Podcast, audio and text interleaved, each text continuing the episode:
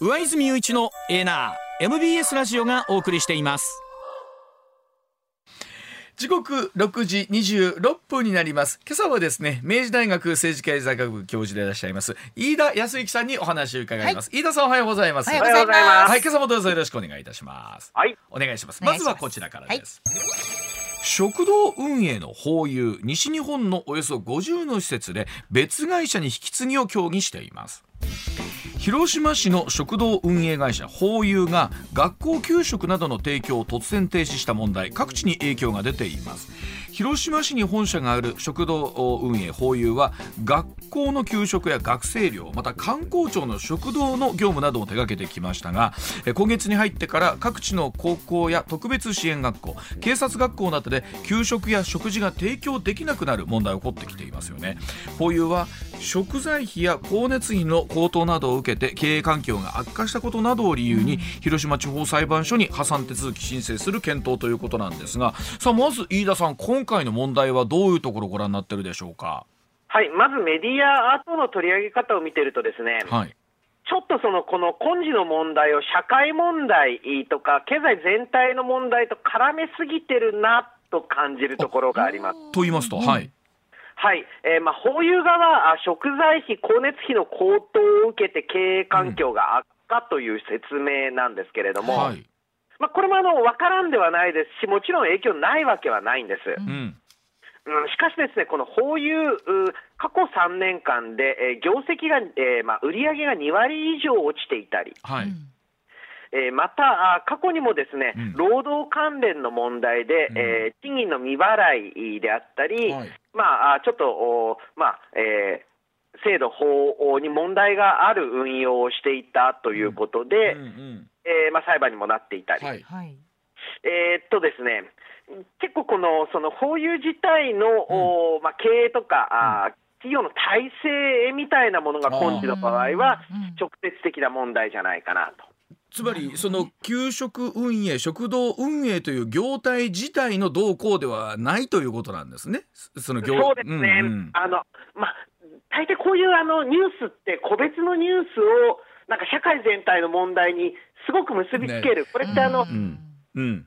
なんかあの殺人事件みたいなのがあった時もそういうところありますけれども、はいはいはい。うん。えただ、今回の場合、どっちが大きいと言って、完全にこれは、まあ、個別の企業の体制の問題の方が、あー。そうでしょうね、はい。まあ、飯田さんおっしゃるようにその一方でその例えば給食とかになってくると、関わってくる人が多いし、ね。あのまた学校給食とまた特別な思いもあったりしますから、はい。うん。そこに急に、なんだ今日からもう給食が届かなくって、職員の皆さんがバタバタしてらっしゃるとかっていうところの社会問題にこうすか絡んじゃうんですよねこれがものがはいね。はい、そうなんですね。うんうん。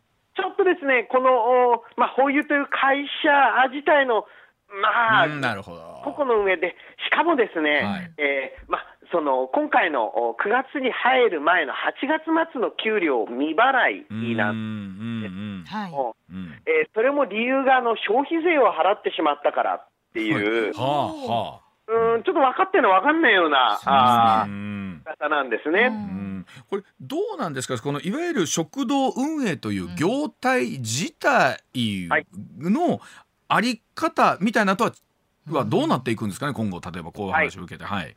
で、えーうん。実際、このお給食、まあ、または食堂事業、うんうん非常にあの特に厳しい状態になっている大きな理由がですね、うんはい。過去何十年にわたって、うん。人件費とか食材費っていうのは、むしろ下がっていく中で経営が行われてきたんですね。で、えーさらにあの観光庁の方も、うん。こういったあの公共調達の値段というのは、うん。毎年同じで誰も文句言わないと。はい。うん。うん。ずっと世の中全体がデフレだったじゃないですか。はい。はいうんで、この状態30年続けてしまったので、うん。えー各、えーまえー自治体等が、うん。その物価上昇に合わせて、うん。えーその費用の支払いが、まあ、当然上がっていくっていううん。ことにほとんど慣れてない、つまりそれをやった経験がある人が、そういうことか。うん。30, 30年っていうと、まあ今の50代の 方でまそうですよね。うんギリギリ、しかもその その人があのそういった、まあえー引き上げの業務をやってた時は、まだ20代とかだったわけですよ。うん。うんうんとなると、おかなりその長きにわたったデフレによってあー、そうか。当然ね、あの食材費上がったら、それはあの、ね。おお給食、食堂の代金上がるに決まってるんですけれども、うん。ですよね。うんそれを素早くコントロールできない体制になってしまってるというのはうん。大きな問題です。これはあの例えばあのすいません本当食材費上がってます、人件費がちょっと厳しくなってきてます、えーもうちょっと、えー値段考えてもらえませんかって言った時に観光庁はやっぱりそこのとこイエスってアホなって言いにくいもんなんですかやっぱり？いやあとはですね、えーやはり、なんと言いますか、うん。えー例えば一番わかりやすいのは電力だと思うんですけれども、はいはいはい。電力の場合は総括原価方式という方式で、うんうんはいまあ、一定のルールに従って、えー例えば、まあ、えーエネルギーがこんだけ高くなりましたと、うんうんえーなので、いくら値上げをしますとか、うん電車の運賃だってそうですよね。はいっはい。ていうルールがしっかり決まってるんですが、うんえー食堂の場合、そういった、まあえールール等が、うんえー自治体の中でできてないので、うん。要は自治体も上げられませんよって言ってるわけじゃなくて、はい。うん。ななんて返答していいのかよくわからない。え ーそうかだからえー。結局その長らく続くデフレの影響はそのシステム自体をがはい。なんかもう膠着してる形になってるわけなんですね。そうですね。柔軟に対応できなくなっちゃってる。うん。滞っちゃってそうなんです。あえーそれともう一つ、はい。これはあの業界独自の問題で、ーうん。えーこの業界、どんどん M&A による合併、うん。業務の吸収うん。によって、えーまあ、大手、えー準大手、えーぐらいまでしか生き残りにくい体制になってる、うん。どうでしょう、あの皆さん、うん。えー給食、どこで作ってました？小中学校、高校ぐらいの。小学校の時はね、学校に給食室があってしたね。あの調理の方が作っておられましたよ。うんうちもそうでしたね。昔そうでしたよね、はい。大体。うんうん。えーそれがあやはりですね、えー給食センターのようなものおの方が効率的だということになって、うんううん。ん。でえーいわゆる、まあ、私の頃高校とかって学食というのがあって、ありましたね。はい。うんあの名物のおばちゃんとかいて、はい本当にその学食だけで経営してたんですでもが、確かにそういうのもあるやなか。えー今、そんな学食あんま見ないですよね。はあ、そうなんですね。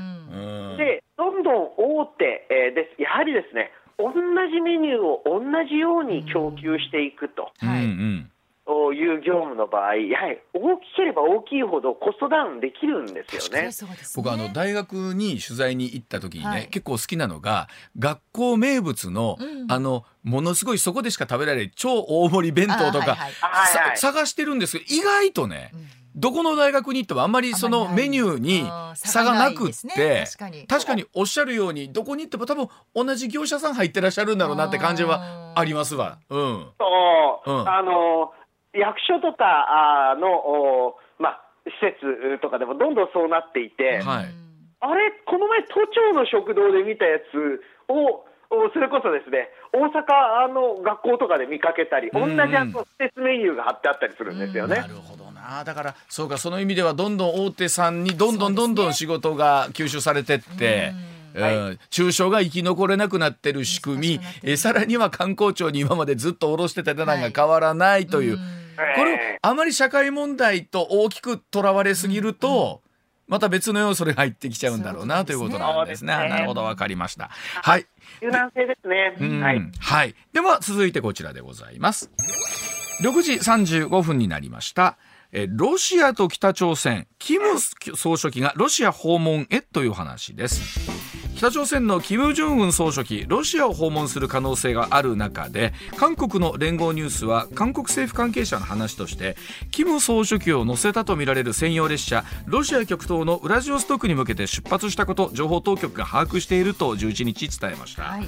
報道が事実だとしますとキム総書記がロシアを訪問するのは2019年4月以来4年ぶり2回目ということでプーチン大統領との首脳会談に臨む見通しだということなんですがさあ今回のこのお会談については飯田さんどんな風に捉えてらっしゃるでしょうか？はい、えーやはりですね、うんえー北朝鮮とロシア、お互いが欲しいものがきれいに一致してるんですよね。はいおそれぞれ。まあうん。はい、北朝鮮としては、あやはりロシアの軍事の技術が欲しいと、ーはい。そしてもう一つは、なんというの食料が必要だと、そうですよね。うん。一方、ロシアは食料と軍事技術は豊富に持っていて、はいうん。代わりに、うんえーまあ、武器、弾薬、う中でもそういった、まあ、軍事におけるうん消耗品が必要だと。北朝鮮、これ、たくさん作ってるんですうん。ね。はい。はい。となると、お互いの利害一致しています。うんうん。うん。さらに国際社会の中で、えーまあ、これから仲良くしてくれそうなところといいますか、はい。えー経済、えーそして政治両面でパートナーシップを構築できそうな国がなるほど。両方ないんですよね。うん、そうですよね。今確かに。ううん。えとなるとですね、えー両者の接近というのは、まあ、非常にまあ、うん。ん、なるほど。まあ、利害が一致している自然な流れとも言いますようんなるほね。でも確かに今の話聞いててそうだなと思いつつ、かといって言うに合うなって他そうそうそう。国他国が言うものでもこれないですもんね。うん。はい、うん。それが難しいところで、うん。えー例えば、まあ、あ対ロシアあの制裁をどんどん厳しくしていっていると、はうん。で、えーまあえーまあ、ウクライナでの戦況も全く、まあ、ロシア側から見たらうまくいっていないと。うんうんおという状態で、えーまあ、こういった形でえー外交上も、おまあ、物資の供給うんの面でもですね、うん打開策を、それはうロシアは見出すでしょう。うんうんえーいうところなので、えーこれをね、他国から、うんうんどうのこうのいうのは難確しいんです、かにそうですよね。ま全くあの西側諸国から見ると、文句しかない、そうですね。何やってくれてんじゃとはいいう話なんですけれども、はい、そうですよね。これ一方ね、一方でそれだけ思惑が一致確かにしていながら、2019年以来4年ぶりって結構空きましたよね。それで言うと。はいはいえーこれはですね、えー大きなポイントは、えー首脳会談をするうとしたら、うん。まあ、大体ウラジオストークなんですけれども、はい。プーチン大統領が極東まで移動しないといけないんですね。えっとひいにいそうですね、はい西の端から東の端まで移動しなきゃいけない。うん。で、えーまあ、すでにプーチン大統領を、まあ、なるべくうん居場所を分からせないようにうん。移動していますし、このまあ、要は暗殺等の恐怖がありますので、うん。なんかあの平和裏にあの、まあ、例えばですね政府専用機に乗るところを、うん。手振りながら行ってきますとかっていう、うまあ、外交はなかなかああそうか。警備がものすごいうん必要になってしまうと。そうするとですね、えー両者の首脳会談、まあ、やりたくても、うん。まあなかなか難しいというところおあるかと思います。こえー。れ確かにそうでしょうね。あのこれね確かにこうどっちがどこまで行くんだろうっていうのがはいええ外交ではあるらしいですね。そう。ですね。あなたがき来てあので極端に言うとお前が来い、いやうん。お前が来いよっていうところがあるらしいですね。まあ、まあ北朝鮮とロシアの関係を考えたら、うん。確実、失礼、あはい。の確実にうん北朝鮮側が、えーロシア詣でをするしかないんですけれども、はいはい。まあ、その一方で、ウラジボストークまで来てくれるっていう、はあ。のことは、まあ、北朝鮮にとってはずいぶんうん、優遇していただいてるなと。そうですね、わざわざプーチン大統領が行くわけですもんね、その危険を、うん。リスクを背負いながら。うん。なので、えーまあ、そういう意味では、うん、おずいぶんロシア側は北朝鮮を重要視してるんだなと、うーん。まあ重要視せざるを得ないぐらい追い詰められてるんだなという感じはします。あーなるほど。これあの直接的に会うのはまあ4年ぶりですけど、うん。まあ普段は電話でっうんていうことはしょっちゅうされてるんですかね、電話会談みたいな形は。まあ、それはね、えー私あの、おそういった諜報活動の専門家ではないので、うんわからないですけれどうんも、少なくとも両者あの間で外交関係を強くしていこうという、うんうん。えー形はあ実際ですね、えーウクライナの戦場でもお北朝鮮製とみられるう弾薬の使用というのが確認されている、はい。と報道もあります。うん。うん。えーそういったところからも、やはり両者あ結びつき、うん。こっちから見ると都合悪いけれども、向こうから見ると当然の流れではあるんだと思う。これ例えばそこにあの中国というまた大きな国が真ん中にもありますけれども、はい。この中国はこの両国ロシア北朝鮮の関係に対してどんな関わり方をしていくんでしょうかね？どう見てるんですうかね。ん、あの中国の場合はですね、えもちろん感情的には完全にロシアの味方なんだと思うんですけれども、うんうん。えーその一方で経済成長する中国としては、うん一応あの、いろんな国と、おまあ、仲の良い経済的な外交関係築いていかなければいけないと、うん。そうすると、あまり表立って完全にロシアの味方ですというのを宣言し続けるわけにはいかないんですよね。はい、うん。でえーそういった中で、えーまあ、例えば物資供給であったり、うん。さまざまなあロシアへの支援の経由地としても、お北朝鮮というのは一つのお役割を果たすと思います。そうですね。はいはいはい。あちょっとね、中国、うーまあ、完全にもうこれって東西対立って言っていいと思うんですけれども、うんうんえーアメリカを中心とした国際秩序と、それ今回、ソ連じゃなくてうん、中国を中心とした国際秩序に、社会全体が分かれつつありはい、ます。そうですよね。うん。ただ、その一方で中国、これまでの経済成長を支えてきたのは、うん。国際化、グローバリゼーションの中で、世界中とビジネスをするとうんう、ん。これがもう中国の成長の源はい。泉なんです。うん。で、これをあまり急ぎで壊してしまうと、うん。さらに言うと、アメリカは一生懸命それをおデカップリングはいしようとしてるわけです。そうですよね。うんうんうん。うんそういった中で、えーまあ、あまりにもロシア寄りになりすぎないような、うんえー中国の姿勢というのは続くと思います。これ本当そうやって思うとそれぞれ専制主義国家でもあるんですけど、はいそれぞれの思惑はそれぞれの思惑であってねねえーじゃあその三国が、えーびっくりするほど、えー協力できてるかというとそう今の思惑聞くとそんな簡単な問題ではないということなんですね。そうですね。えーなるほどわかりました。はい。では続いてこちらです。さあ長期金利が上昇です。一時0.7%、9年8ヶ月ぶりの高水準です。11日午前の国際市場で長期金利の指標である新年10年債の利回りが上昇いたしましてえ新発10年債のえ利回りが上昇いたしまして一時0.7%と。2014年1月以来およそ9年8ヶ月ぶりの高水準つけました。日銀の上田総裁がマイナス金利解除の可能性に言及したことを受けて大規模な金融緩和政策が修正されるとの思惑から国債に売りが広がって金利上がったと見られてるんですがさああー飯田さんまずこの数字ですよね。9年8ヶ月ぶりの0.7%、これを我々どういうふうに見ればいいでしょうか？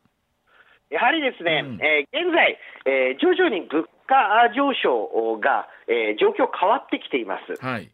どういうことかというと、一時期ですとエネルギーと、おまあ、食品が中心だったと。うん。はい。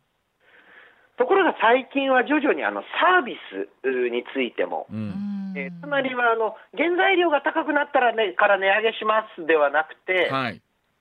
むしろ人件費が高騰しているので、はいはいそうですよね。うん。でえーこの状況ですと、まあ、ある程度金利っていうのをお物価上昇に備えて上げていく準備をしなきゃいけないんですね。うんで、その準備の一環として、例えばつい最近ですと、これまで0.5%以下に抑えるようにうん。金融政策を行ってきた、はい。はい。これ、イールドカーブコントロール、はい。うん。これを、えー1.0%まで引き上げたんですね。はい。はい。なので、えーその1.0%に向けて、うん。今度は1.0%からもっと高い、またはイールドカーブコントロール廃止かという市場の思惑ありますので、うん長期金利じわりとお高騰高くなって、きています。うん。ただですね、このおゼロ金利解除おがすぐ金融引き締めえーの、えー効果があるか、または金融引き締めのために行うはい。かというのは、まあ、そこまでではありませんで、うん。例えば日本銀行、えー、大体2%のインフレを目標にしています。はいはいうん。で、えーまあ、現在、まあ、日本銀行の予想ではあるんですけれども、うんうん来年以降、また2%切り始めるんじゃないかと。というのも、えーまあ、まだあ例えばガソリン価格高騰等のうん。材料の問題もありますが、うん。人手不足で賃金が上がるっていう状況うは、んそこまでそのずっと毎年毎年上がり続けるっていう感じになるわけではないかもしれないと。ほうほうほう。はい。つまり、うん。今、人手不足なので、はい。お互いに、まあえー人を人材取り合うために給料を上げましたと。うん。で、えーその中で永遠と人材を取り合って給料が上がり続ける賃金上昇ラリー、うん。働く側には働あありがたいですけれども、うんにはならず、ほどほどのところで、えー収まるんじゃないかと、ほ一巡するっていう言い方したうりします。はいはいうん。この賃上げが一巡すると、うん。そこから先も力強く賃上げ、給料上がるからうん。物価も上がる、はい。でえーさらに言うと、給料上がってるから物価が上がっても大丈夫。うんうん。でえーというサイクルで、なので、えーもっと経済成長して、また物価が上がる、ではい。も給料も上がってるから、っうんて流れになるとは、日銀自身が思ってないんですよね。思ってないんですか？思ってない？はい、えはあ。ーですからはあ、来年の物価予想は1.9、うん。その次はもっと下がるんじゃないかと。えー。うーん。あのそれこそ今年の春まあまあね皆さんそれよりね良かったという賃金の上昇は、そうですね。来年の春は飯田さんどうなんですか？それで言うと。はい、あのこの1.9という数字、うん。まあ、あの見る限り、日本銀行は多分来年ぐらいで落ち着くと思っている。うーんなるほど。で、これをおもっと続けて、う。ん。ある意味は日本銀行が金利を上げなきゃいけないぐらいまで景気が良くなるうためには、うん。やはり現時点でとですと、もう少し財政、えーうんつまりは、えー今度は金融政策じゃなくて、うん。えー税金であったり、はい。はい。公共事業のような、うん政府支出の方での後一押しが必要な局面だと思いますね。でその後一押しというのはあるんでしょうか？はい、えーどうもですね、えーまあ、岸田内閣、うまあ、今のところ、その大型の経済対策をうん。出す、うーとはなかなか思われない状況なんですけれども、はあ。えーやはりですね、うん。えーえーこの状況ですと、うん。特にあのおやはり物価上昇の影響おとかですね、はい。業界によってかなり濃淡ありますので、うん。あの金融政策って、うん。ある意味、どの業界にも平等に効くんですね。はい。うん。ある意味、経済全体を温める。うんうんうん一方で、えー結構あの、財政政策ってのは外科手術みたいなところそうか。まあがあります。確かに業界業種によってはそうか、うん。どちらに効くか分かんないこともあるわけですね。うん。そう。はあ。のまあ、いわばあ病気を治療するときで言えば、うん。えー金融政策っていうのはあったかくして、うん。栄養のあるものを食べて、うんゆっくりやってみましょうっていう、そうあのどれにも効く代わりに、ピンポイントに効くわけじゃないんです、はいはい。うんうん一方で財政政策は、原因金を特定して、抗生物質で叩きましょうとか確かに。まあまあそうですね。うん。え方なので、はい。ちょっと現状の経済を見ていると、うん。もう少しその経済全体を温めることは続けないといけないんですが、うんうん。えーむしろちょっとピンポイントで、えー政府が、えーまあ、政府の見える手って言われたりしますけれども、うんうんうん。えー財政の支出、を行って、最後のおこのデフレ脱却からのピース、ううん。最後のピースをはめてもらいたいなと思いうます。ん。ね、そのあたりあの岸田さんはやっぱりどこかでまだ直接は言わないけれども、はい。その防衛含めてですけれども増税というところがなんか、ね。いろんなところで見えてきてるところあるんですが、さあお知らせ挟んでなんですけどまさにその少子化財源に消費税の引き上げもというのを経団連が提言しているというお話、えーお知らせ挟んでじゃあ一体これどういうことなのか飯田さんにお伺いしてまいります。上泉雄一のエナー MBS ラジオがお送りしています。さあ時刻6時まもなく57分になります。今朝の深掘りツッコミ解説明治大学政治経済学部教授飯田康之さんにお話を伺っています。続いてこちらです。さあ少子化財源に消費税引き上げも有力な選択肢と経団連が提言をめましたまとめました。経団連は11日2024年度の税制改正に向けた提言まとめまして発表しました。岸田政権が進めます異次元の少子化対策などの社会保障政策の財源めぐって消費税を取り上げまして中長期的な視点からは引き上げは有力な選択肢の一つだとしました。景気への影響などを考慮しながら政府に幅広く議論をするよう求めました。提言の中で消費税について広く世代全世代の国民全体がが負担することや財源として安定的であるという特徴を挙げて社会保障財源として重要性が高いとしているんですがさあ先ほどのお話の逆をいくような感じが飯田さんあるんですけれどもさあこの発言どのように飯田さん受け止めてらっしゃいますか？まずですね、うん。もう正直、経団連は、うん。政策制限やめた方がいいと思うんですね。そうですか。はい。うん。あのだって、まあ、当然、もともとその経団連とか経済団体というのは、はい。あ政府に経済界から圧力を加えることで、うん。えー自分たちに有利な政策を通すうための団体なんです。はい。はい。から、まあ、いろいろね、ビジレイクで飾りますけれども、うん。えー結局、業界団体ではそれが仕事なんです。別に、はい。うん。うん。それが悪いっていうか、まあ、そういう組織なんですよ。う。ん。良い悪いではなく。はいで、えーその中で、えー消費増税というのは、うん。あやはり税金、どこかには財源が必要だと、これはもう全くその通りです。はい。で、えーそういった中で、えーじゃあ、法人税は嫌だと。うん。一番まあ法人税上がったら払わなきゃいけないのが大だそうですね。え会社ですもんね。はい業界ですもんね。うん。であの所得税の類似はもってのほかだと。はい。だって金持ちたちの集まりですから。なるほど。はい、ええ。はいで、さらに、えーはそういった資産家ですから、相続税も困るうん。なるほと。ど。消費税しかないじゃんと。はいはい。おー。で、消費税は、えーまあ、貧しくてもお豊かでも、はい。えー定率ですから、うん。相対的に言ったら、それは金持ちにとっては有利な税制ですよね。はいなるほど。はい。で、それを入れてくださいっていうのは、うん正直、あんまり、えー社会全体にとって、えん。マイナス、またはあの経団連が本当にうん。消費税を上げてほしいと思ってるんであれば、うん。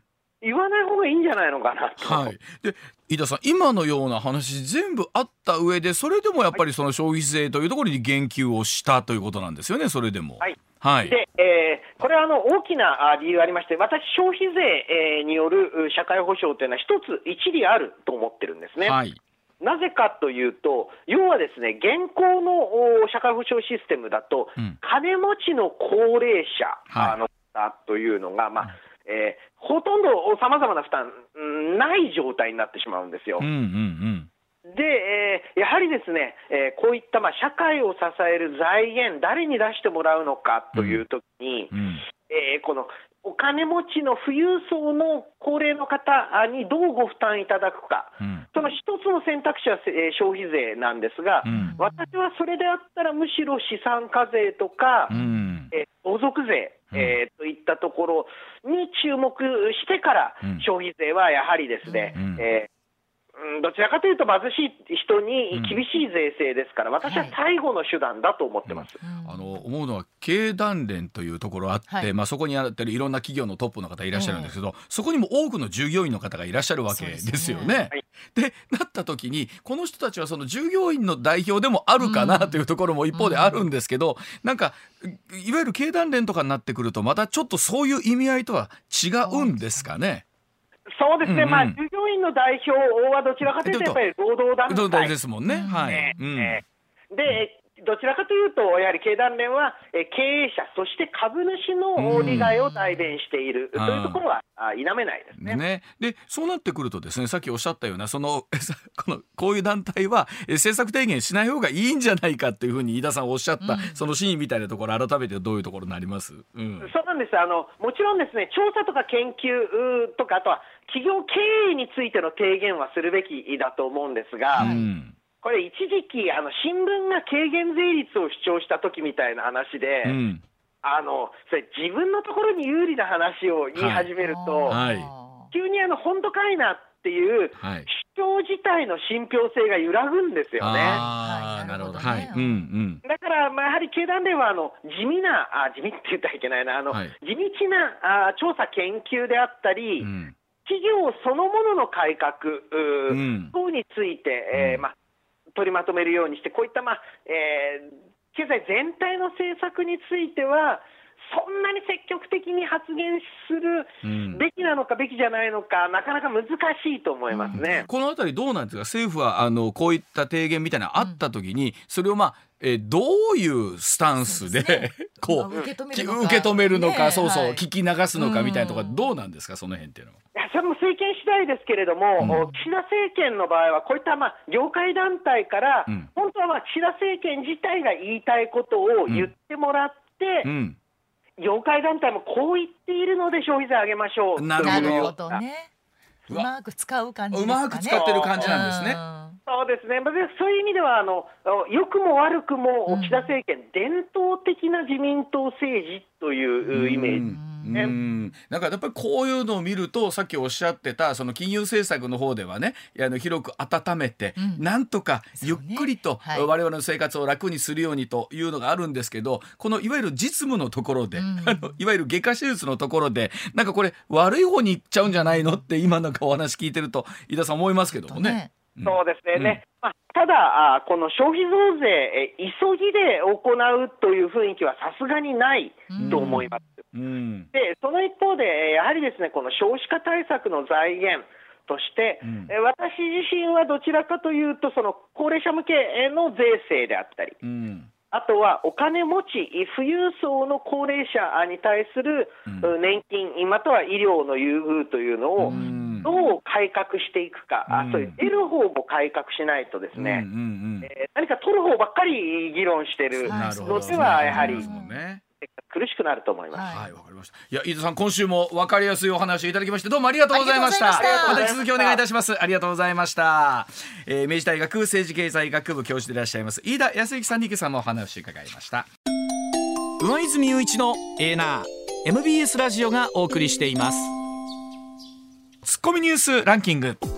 時事問題から芸能スポーツまで突っ込まずにはいられない注目ニュースを独自ランキングでご紹介、はいまずは芸能スポーツです、はい。最短14日のアレ達成を目指し、はい。今日から甲子園で行われる阪神対巨人の3連戦、はい。岡田彰信監督が前回指揮を取った2005年にも甲子園の巨人戦で優勝を飾っていたこともありご本人もまあ相手も巨人やしちょうどええのはええけどと笑顔でコメント。今回も宿敵相手に本拠地で胴上げを見せつけ18年ぶりの歓喜の瞬間となるのでしょうか。あの本当にいよいよ今週からあスポーツ新聞さんもそういうモードになりまして、はい。その産経スポーツさんはもういよいよ真ん中にはい。特別紙面を見られまして、入ってますね。あのこれを球場でもうあれよというボードを掲げてください。なるほど。しかも裏にはですね、うん。えーそれこそ、えー、1985年に優勝した、はい。えー時の新聞の一面が、この一え面覚えてるわ買いに行ったの。ーね。楽しみですね、今日はあの MBS はテレビそしてラジオでそれぞれ中継ということで、はえーラジオの中継はあー私どもの馬の担当局長が、えー甲子園球場でです。えーラジオの実況そしてテレビの方は井上正雄アナウンサーが、はい。えー実況といういよいよですね。いよいよですよ。もうここまで来たらね、はい。というふうに思いたいですけれども、はい。はい。さあどうなるでしょうか、続きまして囲碁のプロ棋士で女流タイトル獲得の最年少記録を持つ中村菫女流棋聖14歳が、はい。来年から活動の拠点を韓国に移す意向を示していることが分かりました、うん。日本棋院に所属する日本人の棋士が海外に移籍するのは初めてのことですで、に韓国棋院に棋士の登録を申請、はい。認められれば来年の3月からは韓国で対局することになります。韓国って本当囲碁ってすごい強いらしいんですんですよね。すごいらしいですね、えー私も聞いたらびっくりしました、ね、向こうでだからその囲碁を打たれるっていうことがすごいことだそうです。ね。なんか本当にこうやって囲碁にしても将棋にしても、うん。本当にすごい天才という人たちが次々みんなこう世界に、ね、出ていくってすごいですねはい。えそして SF 漫画「コブラ」などで知られる漫画家の寺澤武一さんが心筋梗塞のため8日に亡くなったことを寺澤さんの作品の公式 X 旧ツイッターで公表しました。68歳でした。あのお若かったんですよ。まだ68そう18そうなんですね歳。ですもんねはい僕らちょうど中学高校生ぐらいの時にこのコブラはみんな見てましたけれども、はい。なんか突然の話でびっくりしてる方も多いと思います。はい。ではニュースランキング参りましょう。まずは第5位です2025年に開催される大阪・関西万博で政府が出展するパビリオン日本館の起工式が11日会場となる夢洲で行われました、はい。建設会社が決まらず予定よりおよそ3ヶ月遅れた起工となりました、え循環型社会に関する展示や体験に加え世界各国の要人をもてなす場としても活用される予定になってい本ます。当にあのいろんなものが遅れてるそうなんですが、はい。ちょっとずつ進んでるそうでうではい。本当に2025年、うん。トータルで間に合うのかどうかというのだけがちょっと心配なんですけどね。はい、続いて第4位新型コロナの感染者数が増えいわゆる第9波を迎えています。先月28日から今月3日までの1週間に報告された感染者数は全国で10万1289人となっていて5月8日に5類に引き下げられて以降最も多くなっています。はい。